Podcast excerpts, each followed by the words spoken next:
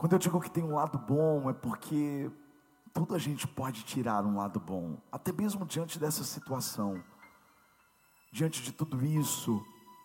Quando a gente viu isso, a gente começou a chorar. E eu comecei a orar lá em casa, Viviane, Valentina. A gente começou a orar porque a impressão que tínhamos é que certamente teria vítimas. A violência do temporal, da tempestade. Imagino que você também deve ter pensado isso. E aí eu vim para a igreja e eu fiz aquela live, fiz de uma forma tão despretensiosa. E essa live deu 33 mil visualizações. E eu recebi ligações de muitas pessoas. Eu recebi o apoio de pastores, pastores daqui da cidade, pastores de Piracicaba, de Ribeirão Preto, de Porto Ferreira, pessoas que me ligaram da cidade oferecendo todo tipo de ajuda, perguntando o que a gente precisava. Foi tão importante, tão importante aquilo que eu gravei ontem naquele vídeo, os momentos difíceis, eles nos ensinam muito mais do que os momentos festivos. Ele nos une, ele nos ensina e aflora em nós a compaixão, a solidariedade, o amor pelo próximo. Nós podemos tirar dos momentos ruins boas lições. Eu, esses dias eu estava ouvindo uma, uma cantora, Tamires, Tamires Garcia. E ela estava contando o testemunho. Ela começou a ter convulsões. Ela disse: Olha, eu comecei a me sentir impotente, vulnerável, humilhada. Imagina ela cantando numa igreja e de repente tem uma convulsão. E ela começou a pedir: Deus, me ajuda, muda isso. E às vezes a gente pensa: por que, que Deus permite tantas coisas acontecerem? Por que, que Deus não faz nada? E aí chegou um dia que ela disse: Eu vou parar de pedir isso.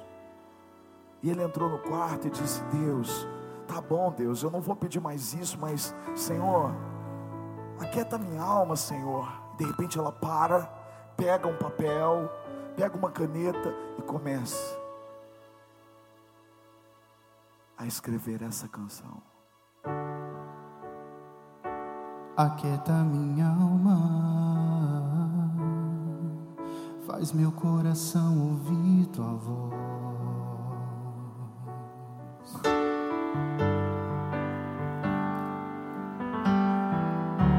Me chama pra perto,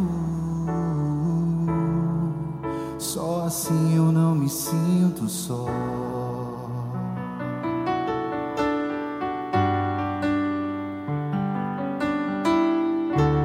aquieta minha alma, faz meu coração ouvir tua voz.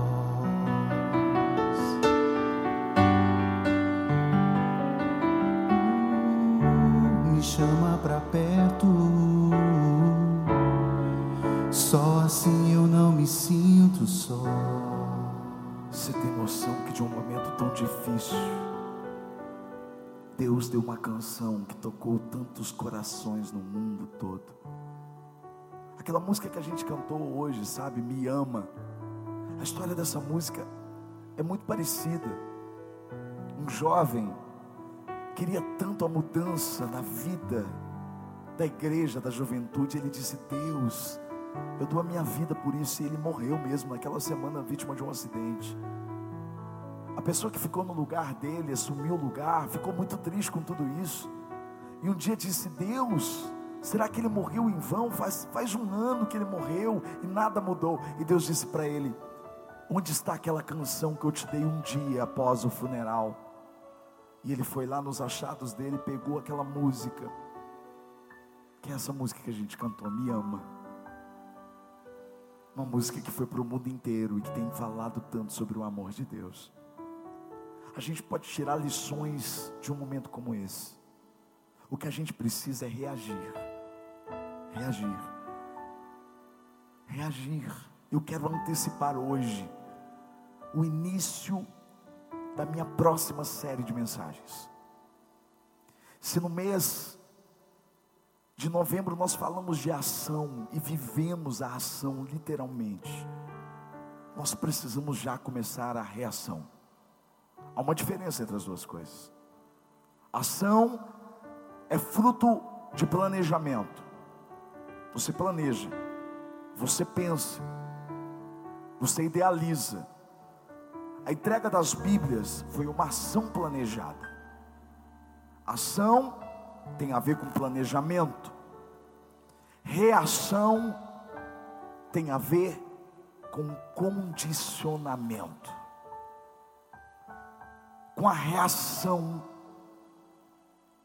que depende da condição do seu coração. Você vai reagir de acordo com o estado do seu emocional, do seu espiritual. Você vai colocar para fora o que está dentro de você. Por isso nós precisamos tanto cuidar do que está dentro de nós. Porque se eu estou repleto e cheio da convicção de Deus, daquilo que foi pregado aqui no domingo, se eu estou repleto do Espírito Santo de Deus, a minha reação pode ser diferente, ela pode ser assertiva. Agora, não dá para você dizer como vai ser a sua reação diante de um assalto, por exemplo. Que você nunca seja assaltado. Mas é difícil você dizer, não, eu vou ser assaltado e então eu vou manter a minha paz, eu vou manter toda a minha tranquilidade. Não, depende do momento que você vai estar vivendo. A reação é fruto do que você tem dentro de você. Às vezes você acha que vai ser explosivo, você é tranquilo. Às vezes você acha que vai ser tranquilo e você age de forma explosiva e faz algo estúpido. Quando eu digo que a reação depende do que estamos sentindo, do que estamos vivendo por dentro, isso está relacionado, por exemplo, a, a uma notícia ruim, uma notícia boa. Você pode receber uma notícia boa e sentir algo ruim. Quando você recebe uma notícia boa, por exemplo, uma outra, de uma outra pessoa, você pode sentir inveja. Você pode receber uma notícia ruim relacionada a outra pessoa e se sentir bem por isso. Tudo depende do seu fruto, depende da sua reação, do seu estado. Como é que você reage diante de um insulto? Se você estiver cheio de Deus, você tem pena de quem te ofendeu, porque você consegue enxergar além da ofensa, você consegue perceber além daquelas palavras, além daquelas atitudes. Mas se você não estiver bem, uma pequena palavra que antes nem te importava, faz você se trancar no quarto e entrar numa depressão. A forma como você reage às suas crises, a forma como você reage aos seus problemas tem muito a ver com a forma que você está por dentro. Se eu estou cheio de Deus, se eu estou cheio da presença dEle, as minhas reações serão diferentes.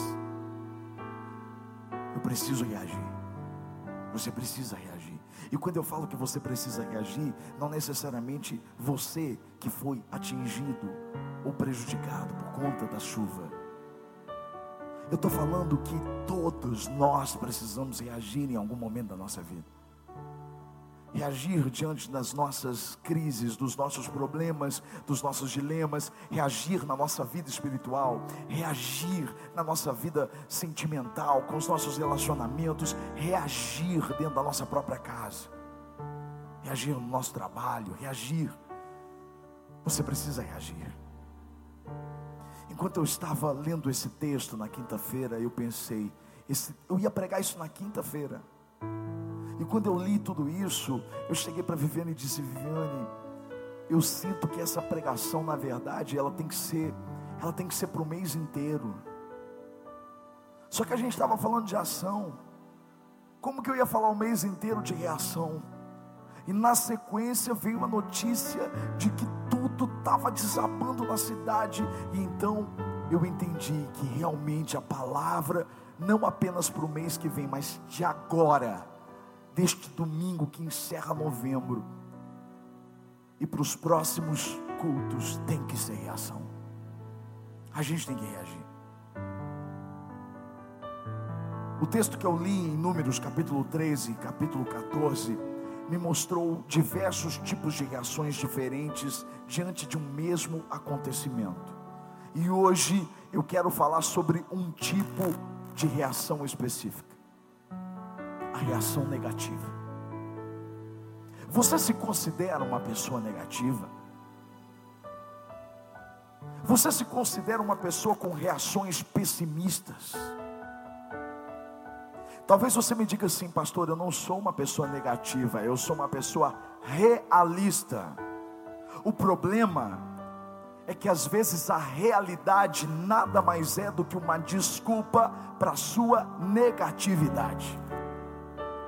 Como cristãos, como pessoas firmadas em Cristo Jesus, nós precisamos entender que a nossa realidade vai além do que nós podemos enxergar. Paulo disse: Eu não ando por vista, nós andamos por fé. O mundo espiritual é mais real do que aquilo que você considera como real. Você não consegue ver, você não consegue tocar, mas é mais real do que aquilo que você toca. Às vezes nós somos traídos pelos nossos sentidos, por aquilo que podemos tocar ver, ouvir. Você precisa entender que o problema da negatividade está relacionado à fé. Quando o pessimismo entra em cena, é porque a fé já saiu de cena faz tempo. Ser uma pessoa negativa pode esconder algo que não agrada a Deus, a falta de fé. É por isso que nessa noite eu gostaria de compartilhar esse texto, onde o povo de Deus, tirado do Egito, estava no deserto há poucos dias, em direção à terra prometida, quando Deus disse: Moisés, separe um representante de cada tribo, eram doze tribos. Israel era dividido em doze tribos. Separe um representante de cada tribo e envie esses representantes em uma missão de reconhecimento à terra que eu dei a vocês. Na verdade, Deus não precisava saber de nada, Deus sabia de tudo. Mas Deus, como sempre, está sondando o nosso coração para saber se nós realmente cremos no que ele disse para nós. E eles foram. E quando eles voltaram, eles trouxeram o seguinte relatório. Está aqui o texto. Números 13, versos 27, 28, 31 e 33.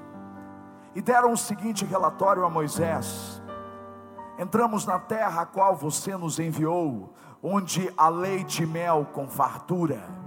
Aqui estão alguns frutos dela mas o povo que lá vive é poderoso, e as cidades fortificadas e muito grandes. Também vimos descendentes de Enaque, mas os homens que tinham ido com ele disseram: Não podemos atacar aquele povo, é mais forte do que nós. E espalharam entre os israelitas um relatório negativo acerca daquela terra. Disseram: a terra para a qual fomos em missão de reconhecimento, devora os que nela vivem. Todos os que vimos são de grande estatura. Vimos também os gigantes, os descendentes de Enac, diante de quem parecíamos gafanhotos, a nós e a eles. Uau! Você percebe que aqui realmente fica claro a falta de fé. Eles estavam indo para o lugar que Deus já tinha dado para eles. E essa reação negativa comprometeu completamente a entrada deles na terra. Eles não puderam entrar naquela terra. Escute isso. Às vezes, irmãos, a gente pensa, Deus foi injusto por causa de uma reação negativa. Esse povo não entrou na terra, mas não se trata de uma reação apenas. Aquela reação negativa, que é essa que eu acabei de ler para você, na verdade foi o estupim, foi a finalização de um processo de reações pequenas negativas. E o Senhor me chamou a atenção a respeito de um efeito que chamamos de reação em cadeia. Coisas pequenas que começam em nós e que vão crescendo, crescendo, crescendo, até culminar na maior de todas as reações negativas, capaz de comprometer toda a nossa história. Quando você entende um pouco da história desses homens, desse povo, você vai perceber que na verdade eles já saíram do Egito reclamando. Eles já saíram do Egito não acreditando, murmurando a respeito de tudo que Deus fazia. Eles saíram debaixo de grandes milagres, prodígios, e mesmo assim, diante do mar, diante da primeira dificuldade depois do Egito, em vez de se lembrar de quem tinha tirado eles de lá, ao invés de lembrar dos milagres que eles viram com os próprios olhos, eles começaram a reclamar, dizendo: O que nós estamos fazendo aqui? Era melhor a gente ter ficado lá. Poxa, nós vamos morrer aqui. E começaram a, a praguejar, a reclamar, a murmurar. Murmuravam diante de tudo. Irmãos, e quantas vezes nós caímos nessa mesma cilada? Quantas vezes a nossa mente negativa, desde o começo, começa a apresentar sinais. E a gente começa a reclamar. Eu estou reclamando de uma coisa agora, e daqui a pouco eu começo a reclamar de outra, e daqui a pouco eu começo a reclamando de outra, e as coisas vão ficando maiores, e o meu nível de reclamação vai crescendo, vai crescendo, vai crescendo, e isso vai moldando o meu caráter, isso vai moldando a minha visão, e aí eu começo a enxergar apenas os problemas, aí eu começo a enxergar apenas os defeitos, os problemas de onde eu estou, os problemas para onde eu estou indo, os problemas das pessoas que estão me cercando, eu começo apenas a enxergar os defeitos. E aí eu entro num ciclo vicioso, onde eu começo a reclamar porque eu não enxergo o que Deus está fazendo. Deus fazia e esse povo não percebia. Eu quero pão, eu quero comida. Então Deus fez o pão cair do céu, maná. Ah, eu quero água, eu quero água. Então, toca na rocha, Moisés. A água veio, eles beberam da água. Eu quero carne, eu quero carne. Eles nunca estavam plenos, porque só conseguiam enxergar as coisas ruins. Percebam que a mente negativa vai moldando eles de uma forma tão grande que eles começam a olhar para o passado e admirar mais o passado do que o presente e do que o futuro. A mente negativa é capaz de admirar um passado de condenação, de escravidão, como se fosse um paraíso. Quando você não percebe o quanto você está negativo e pessimista, é quando você está tão entorpecido, achando que o seu passado vai ser era bem melhor do que o seu presente, bem melhor do que o futuro que Deus tem para você. É por isso que o Senhor nos chama a atenção, porque se eu quero viver um novo em 2021, se eu quero realmente entrar num ano com expectativa, eu tenho que mudar a forma de agir nas pequenas coisas. Porque senão você vai dizer, não adianta nada, é, um, é apenas uma troca de ano, não vai mudar nada, 2021 vai ser a mesma coisa. Você já vai entrar exatamente como esse povo entrou na terra para espiar. Esse povo vestiu a roupa da derrota. Eles entraram naquela terra já não acreditando no que Deus ia fazer. E aí eu digo uma coisa para você. Como é que você quer viver o novo de Deus? Se você já entra achando que vai dar errado. Você ora dizendo: Deus, eu quero passar naquele concurso. Deus, eu quero passar naquela prova. Senhor, eu quero, quero entrar naquele lugar. Mas você presta a prova, você leva o currículo, você faz o processo seletivo já dizendo: Eu não vou passar mesmo. Você vestiu isso. Você não acredita nisso. A sua mente está tão tomada pela negatividade. Você está tão negativo, você está tão, você tá tão pessimista que você não consegue perceber o que Deus está fazendo. Se a gente quer de fato viver algo novo, como nós cantamos tantas vezes, eu preciso reagir contra isso. Esse povo dizia toda hora: esse povo é mais forte que nós. Esse povo é mais forte que nós. Sabe qual é o problema de uma mente negativa, de um coração negativo? É que ele sempre olha para aquilo que é maior e, me e melhor do que ele. Ele faz comparação o tempo todo, ele tem um, um complexo de inferioridade ele olha para si e diz assim: Ah, nós somos como um gafanhoto. Querido, se você olhar para você, realmente você não levanta da sua cama amanhã. Mas quem disse que você precisa olhar para você? Você precisa olhar para o seu Deus. Você pode ser sim como um gafanhoto, mas o seu Deus é grande, o seu Deus é poderoso e é nele que você tem que fixar os seus olhos.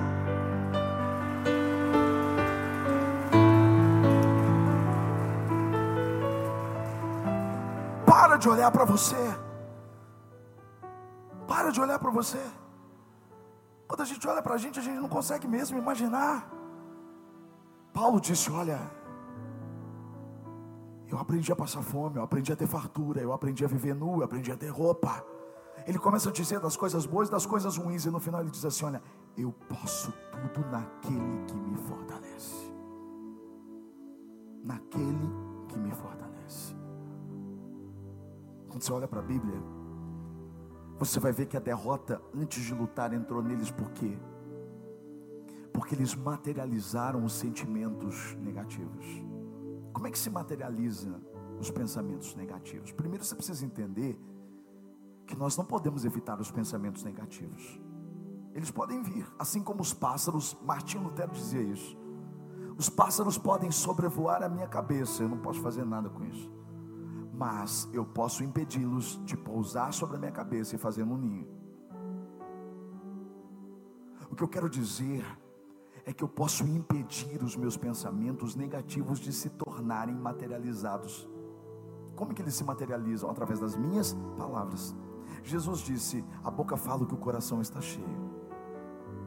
Aquilo que domina o coração, e se eu deixo os pensamentos negativos dominarem o meu coração, eu materializo isso através da minha boca. E a palavra tem poder. A palavra tem poder. A palavra tem poder. E quando eu olho para essa história, eu vejo duas cenas, duas palavras muito comuns que a gente usa muito. A primeira palavra é o mas. Eles chegam com um relatório legal. Quando você começa a ouvir, você começa assim: não, nós somos lá naquela terra que emana leite e mel. Claro que não é leite e mel era uma terra próspera, era apenas uma expressão. A terra realmente é boa, eles levaram um fruto. A Bíblia diz que era um cacho de uva tão grande, tão grande, que precisava de vários homens para segurá-lo. Aí eles começam a dizer: não, não, a terra é boa, a terra tem, tem prosperidade, a terra tem fartura, mas essa intervenção, esse mas, Porém, entretanto, contudo, todavia. Mas, sabe aquela amiga que vem na sua casa? Aquela amiga para te visitar, que ficou sabendo que você mudou de casa. Ela chega na sua casa e diz: Nossa, amiga, que casa bacana, que casa legal. Mas Dizem que estão roubando muito aqui nessa região. Obrigado, cachorro, vem, amiga.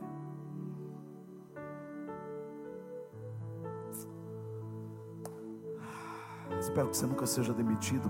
Talvez você já foi. E os anúncios da demissão é sempre assim, né? Olha, você é uma pessoa que colaborou muito aqui na empresa. Você deixou sua marca aqui. Mas vamos ter que te dispensar. Sem pensar, a gente coloca o mais, e o mais, ele pode atrapalhar totalmente a nossa fé. Você ouve tudo que eu falo, você ouve a pregação, você lê a Bíblia, você fala, nossa, eu creio que Deus é bom, mas não para mim. Eu creio que Deus pode fazer sim, mas não para mim. E eu tenho autoridade para falar sobre isso com você. Sabe por que eu tenho autoridade para falar com você sobre isso? Porque eu era o cara do mas. Eu era o cara da planilha, é o cara da razão. E Deus precisava me desconstruir tudo antes de me levar para o ministério. Eu já tinha saído da TV, eu estava fazendo palestras e houve um momento em que eu enfrentei uma grande crise, inclusive financeira. Eu perdi todo o dinheiro que eu tinha. E aí eu comecei a usar o dinheiro do especial, que não era meu. Estourei o especial, 20 mil reais, eu não sabia o que fazer. E aí a gente estava assistindo uma pregação do apóstolo Luiz Hermínio, um homem que eu gosto bastante. E a gente conversava, vivendo, dizia assim para mim, amor, ele contava testemunhos de casas que ele tinha ganhado, de carros. Às vezes o pastor Lucinho também a mesma coisa. A Viviane disse assim: Amor, você não acredita que Deus pode levantar alguém e nos ajudar? Eu olhei para ela e falei assim: Olha, eu acredito que Deus pode, mas não comigo. Ela, como você não acredita? Eu disse, não, eu acredito que Deus, eu já ouvi muitas histórias, mas eu, não acredito que pode fazer comigo. Você acha que alguém vai chegar para mim, vai me dar um dinheiro, falar, ó, oh, toma aqui, Deus mandou te dar o dinheiro? como eu me sinto ridículo. Eu me sinto como Tomé, quando diz assim: Eu não acredito que, ele, que Jesus está vivo, só acredito quando ele chegar e eu tenho que tocar na mão dele. Aí Jesus, ai Jesus, é, Jesus é Jesus, né? Jesus chega para Tomé e diz assim: E aí, Tomé? Toca aqui.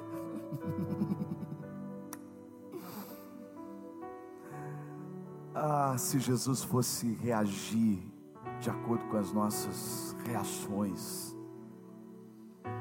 mas como ele vê o futuro, ele não tem problema em lidar com as nossas dúvidas.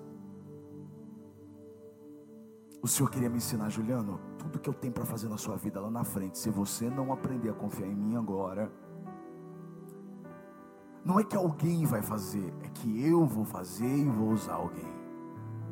Aí um dia, alguém chega com envelope e diz: Olha, Deus falou comigo, eu estou aqui te dando esse dinheiro. Eu abro 20 mil reais. É. Você que. Você tá no, é normal, né? Você andar na rua e receber 20 mil reais. É normal, não é? Alguém te dá 20 mil reais? Claro que não.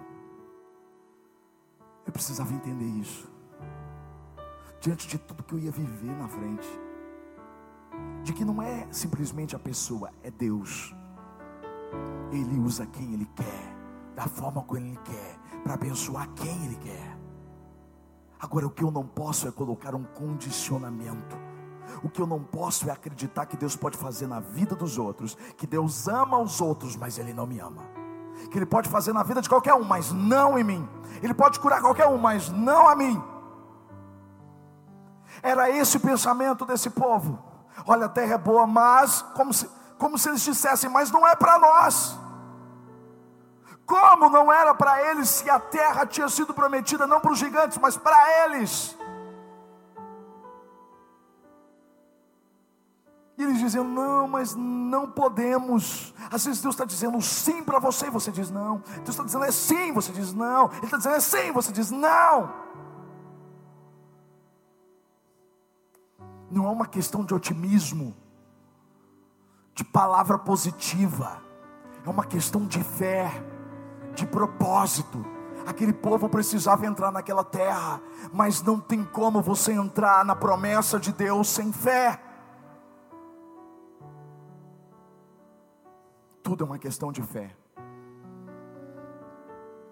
E essa fé não é uma fé, uma fé louca.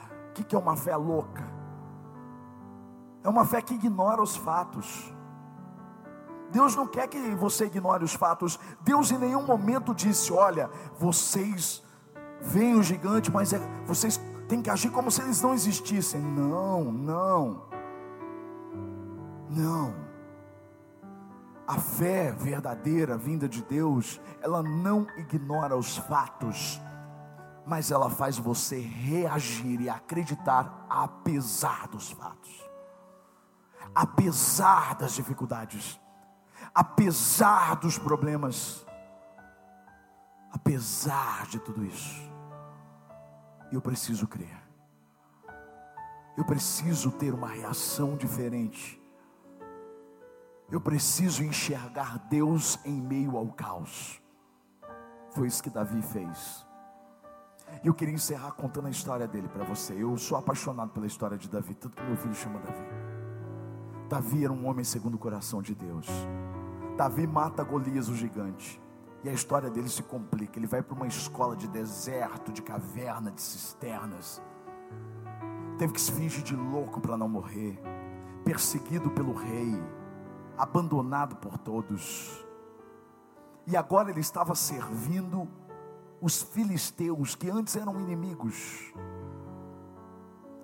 E ele e seus soldados, Davi tinha 400 homens, que eram nada diante da sociedade, eram homens inúteis diante da sociedade, mas entraram na terra, entraram na caverna de Adulão quando Davi estava lá e se sujeitaram à autoridade de Davi. Davi formou esses homens, transformando eles nos valentes de Davi, os homens mais poderosos citados de um exército na Bíblia. Eles estavam indo para uma guerra contra os hebreus, contra o seu próprio povo. Mas de repente os príncipes filisteus chegam para para Aquis, o rei, diz: Olha, dispensa Davi, nós não confiamos nele. Então o rei que gostava de Davi chegou para Davi e disse: Davi, infelizmente você vai ter que voltar. Você não vai poder prosseguir com a gente. E Davi disse: Mas o que eu fiz? A verdade é que ele foi rejeitado.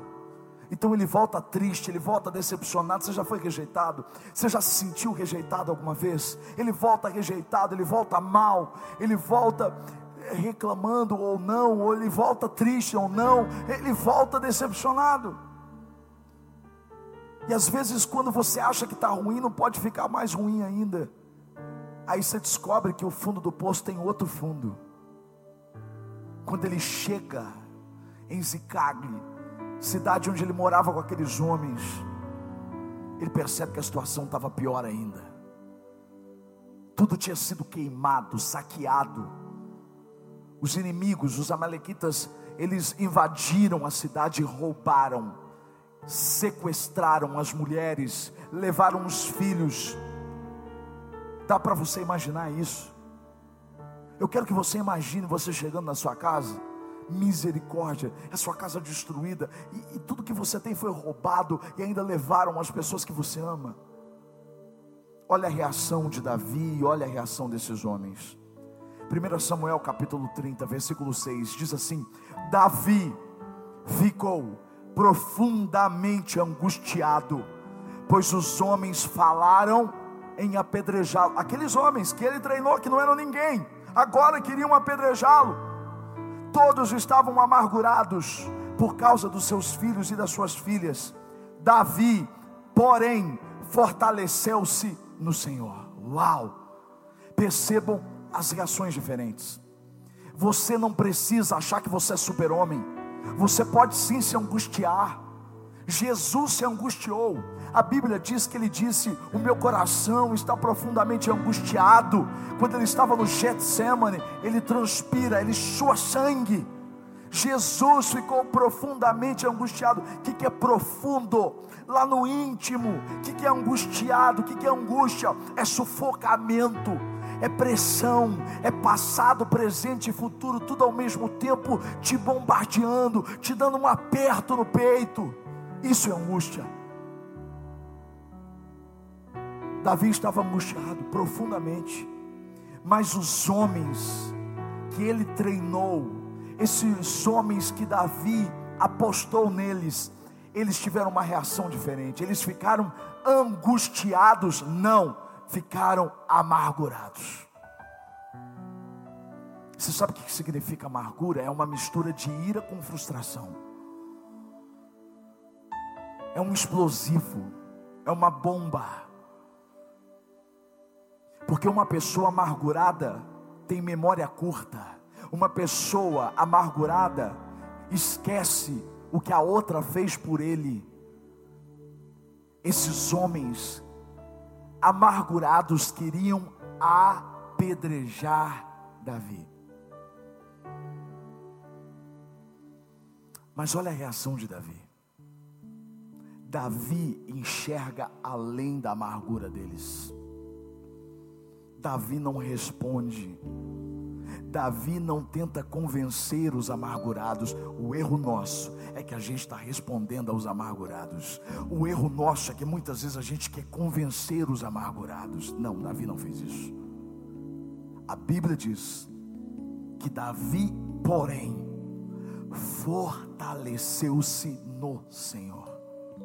Eu gosto de uma versão que diz: Davi, porém, foi reanimado no Senhor. Reanimação. Seja, tem alguém aqui que trabalha na área de saúde? Você sabe como é que funciona o processo de reanimar alguém? Alguém que sofre uma parada cardiorrespiratória, alguém que precisa ser reanimado.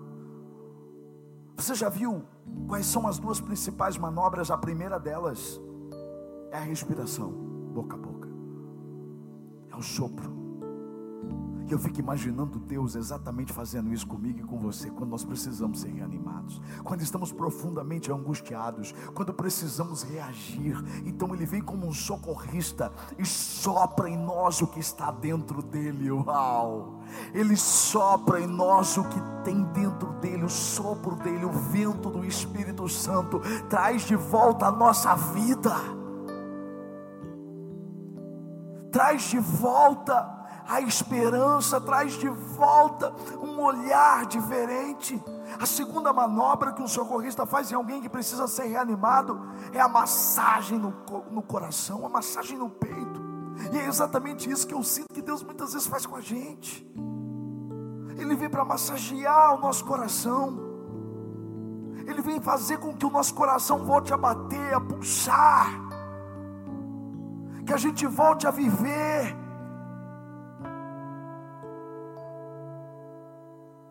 O maior objetivo de um socorrista quando está reanimando alguém é que esse alguém reaja.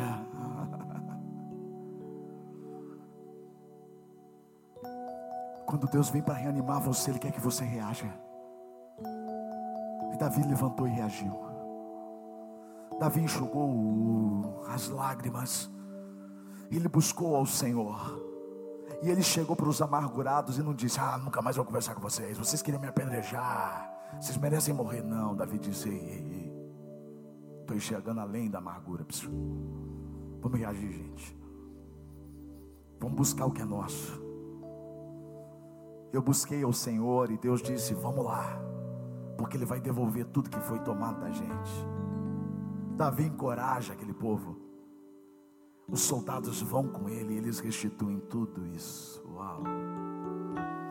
Dias depois,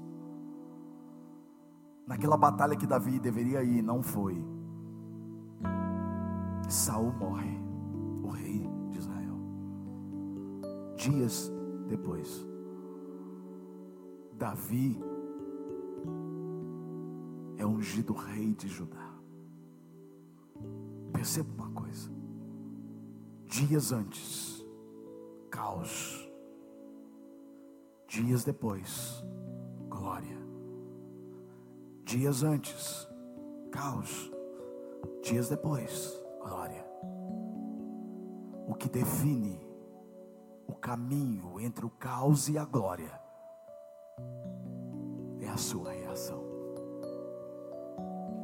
É a forma como você reage ao caos. Se você vai olhar para tudo isso e agir de forma negativa, dizendo: Não, Deus não me ama, Deus não. Por que, que Ele permitiu isso? Como esse povo fez lá no, na terra prometida: Não, lá tem gigante, não, isso não é para nós, não, não, não, não, não, não. Você vai morrer no deserto. Mas se você olha para toda essa destruição, para todo o caos, e você é reanimado no Senhor, você se levanta. E você caminha mais um pouco. Você prossegue em direção ao propósito que Deus tem para você. Você precisa reagir. Você precisa agora, fechando seus olhos e dizendo: Deus, eu vou reagir hoje. Eu cansei de ser uma pessoa negativa. Eu cansei das palavras negativas da minha boca que invalidam a tua promessa. Eu cansei de acordar já enxergando as minhas derrotas. Não, Senhor, eu quero sair daqui hoje diferente. Eu quero reagir diante do Senhor eu quero caminhar, eu quero sair do caos. Eu quero enxergar além da amargura, eu quero enxergar além das pedradas, eu quero enxergar além das minhas dificuldades agora, eu quero enxergar além. Eu quero. Me perdoa, Senhor. Me perdoe pelas vezes que eu agi exatamente como esse povo, os espias que voltaram com relatório negativo. Me perdoa, Senhor. Me perdoa, Senhor, por muitas vezes não acreditar no que o Senhor me disse. Hoje eu vou ouvir a Sua voz que me diz: reaja. Reaja. Não é hora de você entregar os pontos.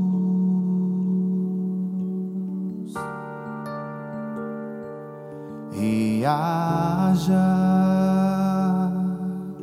Saia desta frustração, se levante deste chão, ergue a cabeça.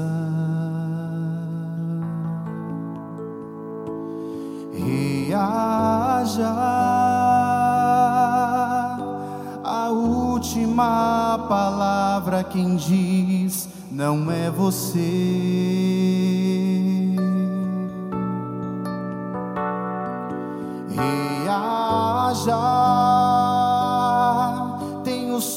Sonhos, projetos tão lindos, não quero te perder. Sua vida tem valor pra mim.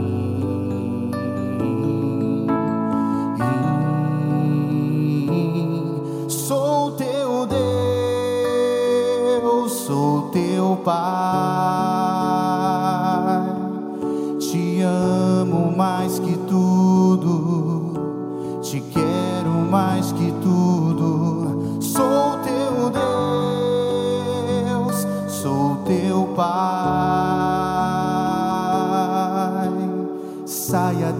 quarto escuro, vem pra fora, eu te seguro. Reaja. Você precisa reagir. Você precisa voltar para a presença dele. Você precisa voltar para o lugar de intimidade com o Senhor. Você precisa voltar para a posição que Ele te chamou para ser e para ocupar. Não perca mais tempo. Perca mais tempo. Reaja agora. Reaja hoje. Nós reagimos agora, Senhor. Nós não vamos parar nós não vamos desanimar. Não, nós vamos reagir.